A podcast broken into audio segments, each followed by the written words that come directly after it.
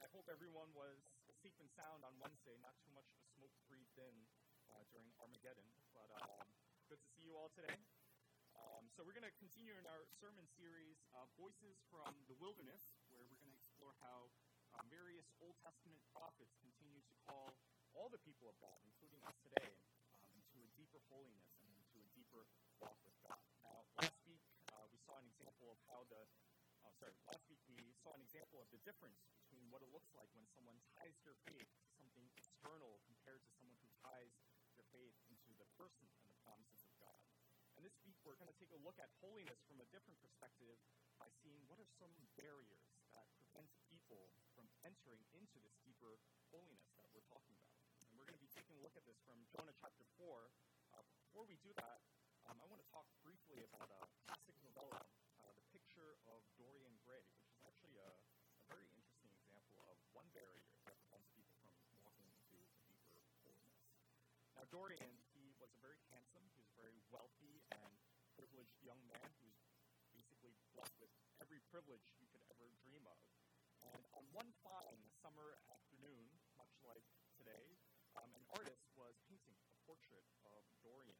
And as this painting was going on, one of Dorian's friends, Lord Henry, he walks in and then he starts espousing this rhetoric, this, this theory, this philosophy about how beauty is the only thing in life that is worth pursuing. More than morality, more than religion, more than God, it is beauty, especially personal beauty.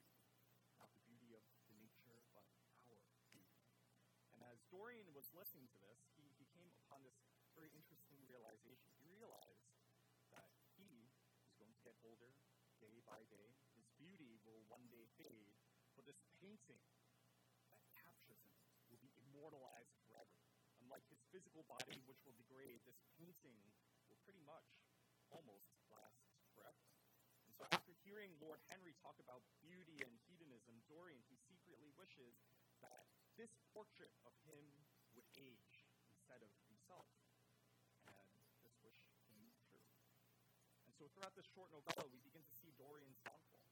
Uh, he began to prioritize his beauty, his pleasure above all else, even at the cost of morality, and the lives of those around him began to suffer. And so for 18 years, Dorian never aged a single day, and he begins to experiment with every single vice, every single sin under the world, and he began to give in wickedness of his own heart.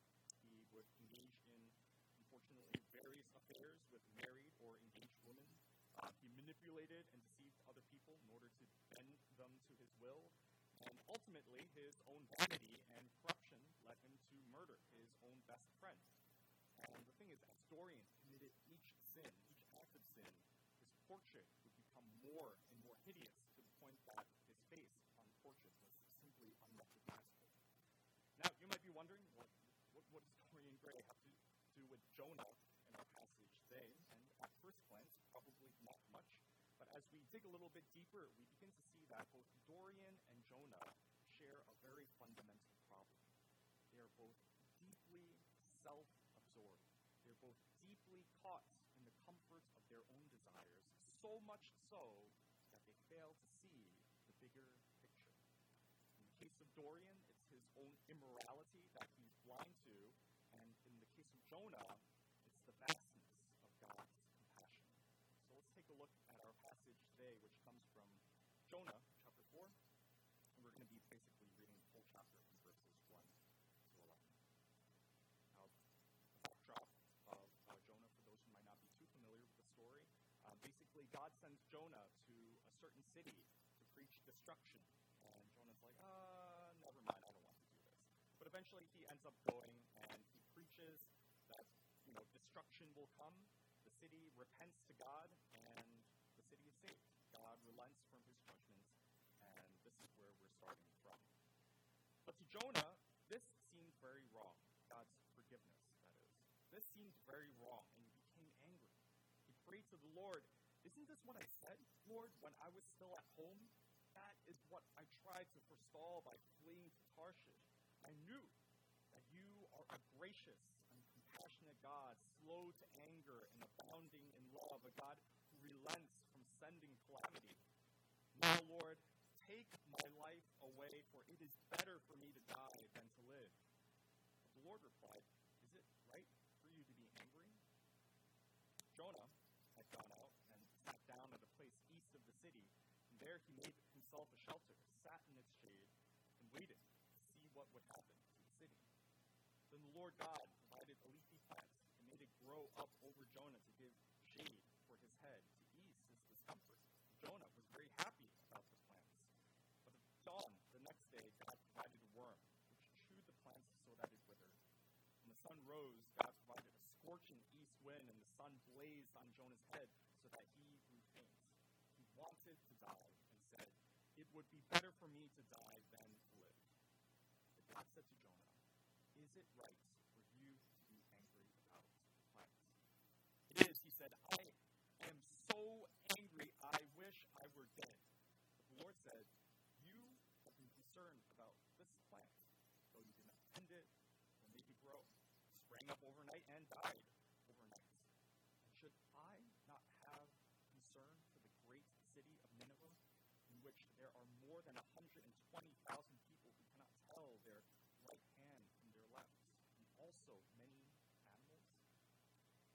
In our passage, it's funny that we see that Jonah, he actually mentions that he would like to die twice. And each time he mentions it, it's actually for a different reason. In fact, these two reasons become barriers for Jonah from walking into a deeper relationship with God. And the first barrier that Jonah experiences is his blindness to his bias, his blindness to his prejudice. Right? In verses 1 to 3, we see that after Jonah told the Ninevites to repent, they actually did, and God did not bring disaster to the city.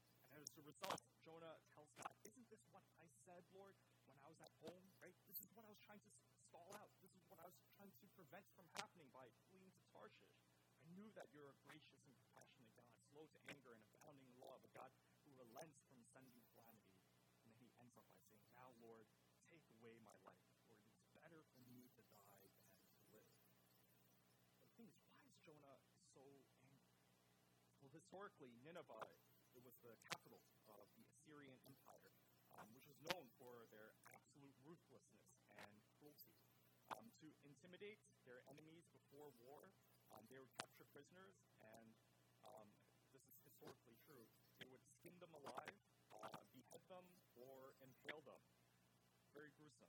And as they conquered city, they would then conquer cities. They would then deport large groups of people from their home and then burn everything to the ground. And so, basically, these people practiced complete and total annihilation. And unfortunately for Israel, they were on the receiving end of this cruelty. And so, as Jonah, he witnesses the fact that the capital of Assyria, the heart and soul of this cruel empire, was spared from destruction and forgiven. Jonah's entire spiritual life began to crumble. Why? Because Jonah cannot comprehend the vastness of God's compassion and mercy for Israel's enemies. It's interesting to see that Jonah, on some level, he acknowledges it's true. God indeed is gracious. God indeed is compassionate and displays unfailing love. But for Jonah, he believed that these characteristics only apply to Israel. That God is only gracious, God is only compassionate and loving to the people of God alone. Jonah did not understand how God could extend his graciousness to all of humanity because of the prejudice that lay deep in his heart. Now, I think for us, it might be easy for us to judge Jonah, shake our heads at his inability to extend God's graciousness beyond Israel. But let's pause for a moment here. Often when we read Scripture, it's actually a mirror that reflects our own lives. And so as we delve into the Jonah story, we might actually find more of ourselves in the story than we care to admit. Who are the quote unquote Ninevites in our lives? Is it a certain individual, uh, people group, a particular culture, or even a political ideology that we find simply too hard to love? Do we also struggle with our faith when they succeed or lead lives that seem better than ours? And this is where the first barrier strikes both Jonah and us. Jonah was so blinded by his prejudice, by his desire for vengeance and justice, that Jonah falsely believed that God held these same prejudices as well. Jonah falsely believed that God hated Nineveh as much as Jonah did, if not even more. After all, why not, right? Nineveh was responsible for the destruction of God's people, so why wouldn't God be mad at them? Or so Jonah thought.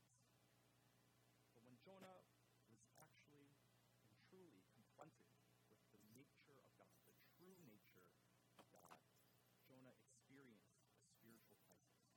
Jonah's faith could not handle or grapple with the fact that God loved these Assyrian murderers and conquerors. Jonah's faith could not handle the fact that God showed love to kidnappers and enslavers. And when we look at the person of Christ himself, I always find it remarkable that the first person to enter into the kingdom of heaven was not a holy priest, was not a righteous person, but it was a criminal who did something so awful that he had to be tortured and executed on the cross. God displays his love to the worst of society.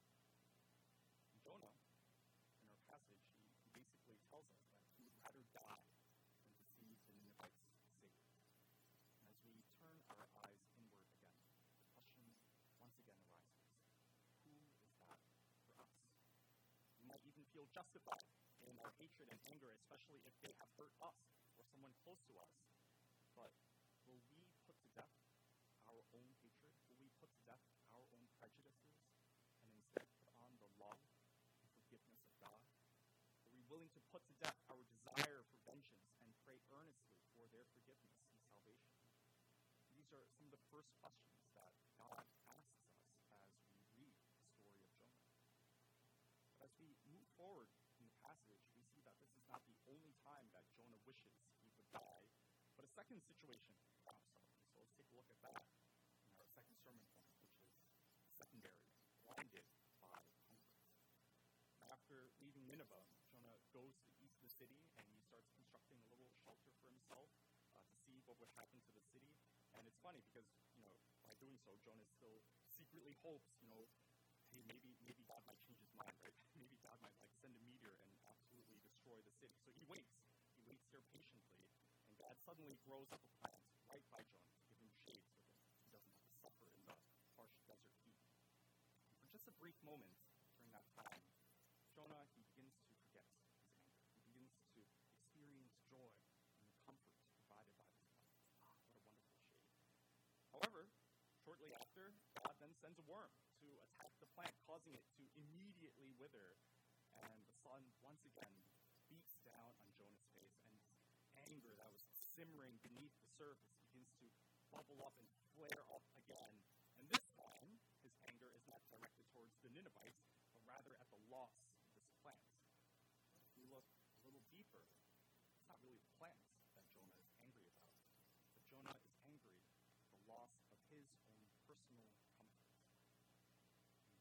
God, once again, asks Jonah another critical question. God asks Jonah, Do you have a right to be angry about the plant? And wrapped up and blinded by his own self absorption, Jonah yells back to God, Yeah, absolutely it is. I'm so angry, I wish I were dead. And as Jonah reveals this to God and to the readers, we see that the second barrier for Jonah in living a totally holy life is his prioritization of personal comfort to the point of wishing death upon himself when this comfort is disrupted. And through this, unfortunately, this scripture often is a mirror. We once again see a glimpse into our own hearts and our own nature as well. How often do we prioritize our own comfort? Right, before we even talk about the Ninevites or God's call to Jonah, let's pause and reflect for a moment on our own desire for comfort. How often do we put aside things that are good because it's more convenient for us to do nothing?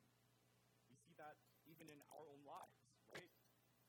Who likes to go on runs? Who likes to prioritize health and fitness, right? No one likes to go running five miles every day. No one likes to be pushed to their limits, even though we all realize and understand, hey, that's probably good for our health we all have comfort foods that we crave and we eat a little more than we should because, again, it's, I admit it too, it's far more comforting, comforting to eat a cheeseburger or instant ramen than it is to prepare a nutritious meal. And so when it comes to our own spiritual lives, the same thing happens. I think over the pandemic, most of us joked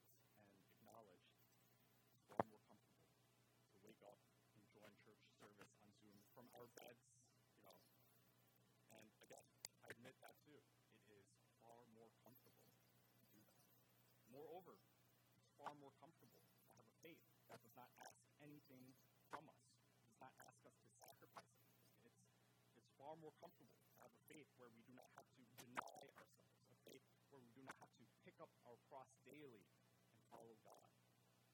And as a result of our proclivity, our inclination towards comfort, the unfortunate reality is that many of us have been sold a version of Christianity that overemphasizes personal comfort and prosperity because these are the things that people want to hear.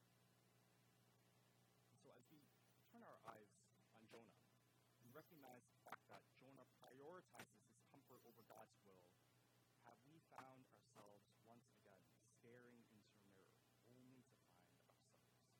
Are we quick to choose comfort over compassion like Jonah? Are we quick to choose indifference over involvement or convenience over commitment? Have we turned comfort into an idol in our own lives where it is over and above God Himself? So, as we move on to our final sermon point today, it'd be very easy. It'd be very easy for me to guilt you to do more, to be more, to be better, but that's actually not the gospel. That's works righteousness. So, what do we do with this problem in our lives? What do with the fact that we are blinded by our prejudices, blinded by our comforts? And it's funny to see that two times Jonah wishes he would die. And as we finish the passage, we are invited to a third death. Not to kill ourselves, but to put to death our prejudices and to put to death our self centered attitudes. And the way that God invites Jonah to do that is by inviting Jonah to experience the fullness of God's compassion and heart. At the very end of our chapter, um, at the very end of the entire book, actually, God asks Jonah one final question.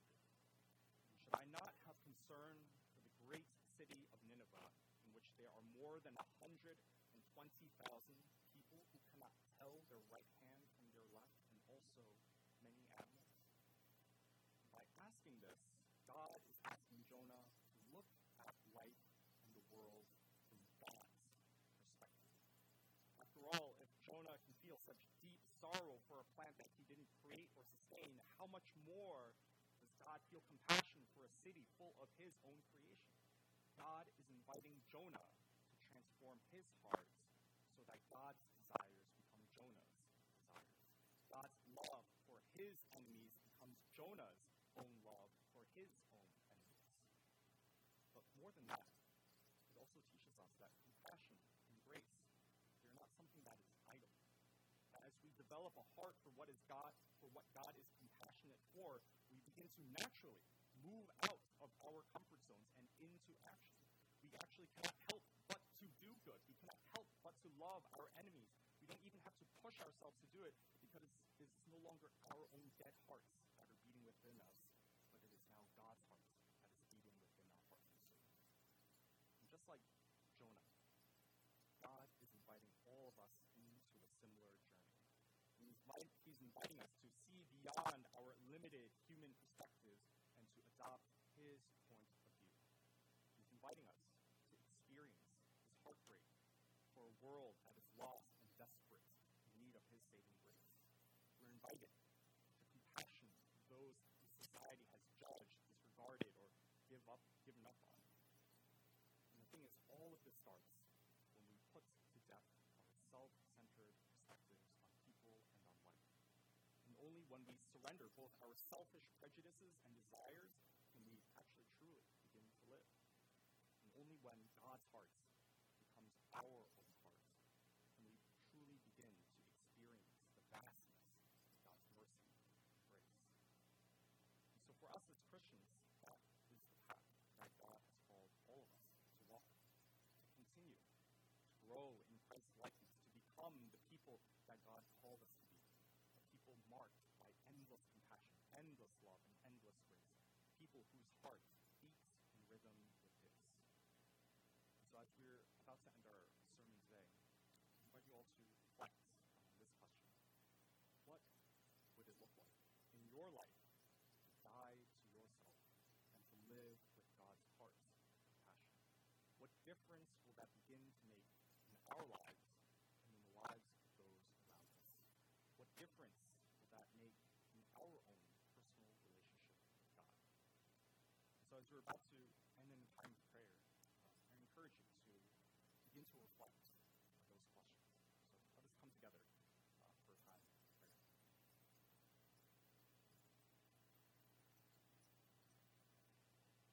Heavenly Father, as we gather here today, we come first with a confession. Uh, in our hearts, we love ourselves more than our neighbors. We love ourselves. We sorry. We love ourselves more than you. Uh, we hate our enemies, and we often refuse to even give the excess resources we have to those who need it more than us. We have not put to death the self. We have not transformed ourselves in Christ's likeness as we ought to. But Father, what a tremendous mercy it is for us that even our disobedience is forgiven. Because our sins and shames are wiped clean through your Son, you have given us all a new opportunity to live our lives in a manner that is reflective of your own heart. Father, we just pray that throughout this week, let us examine our hearts. Let us take a full inventory of areas in our hearts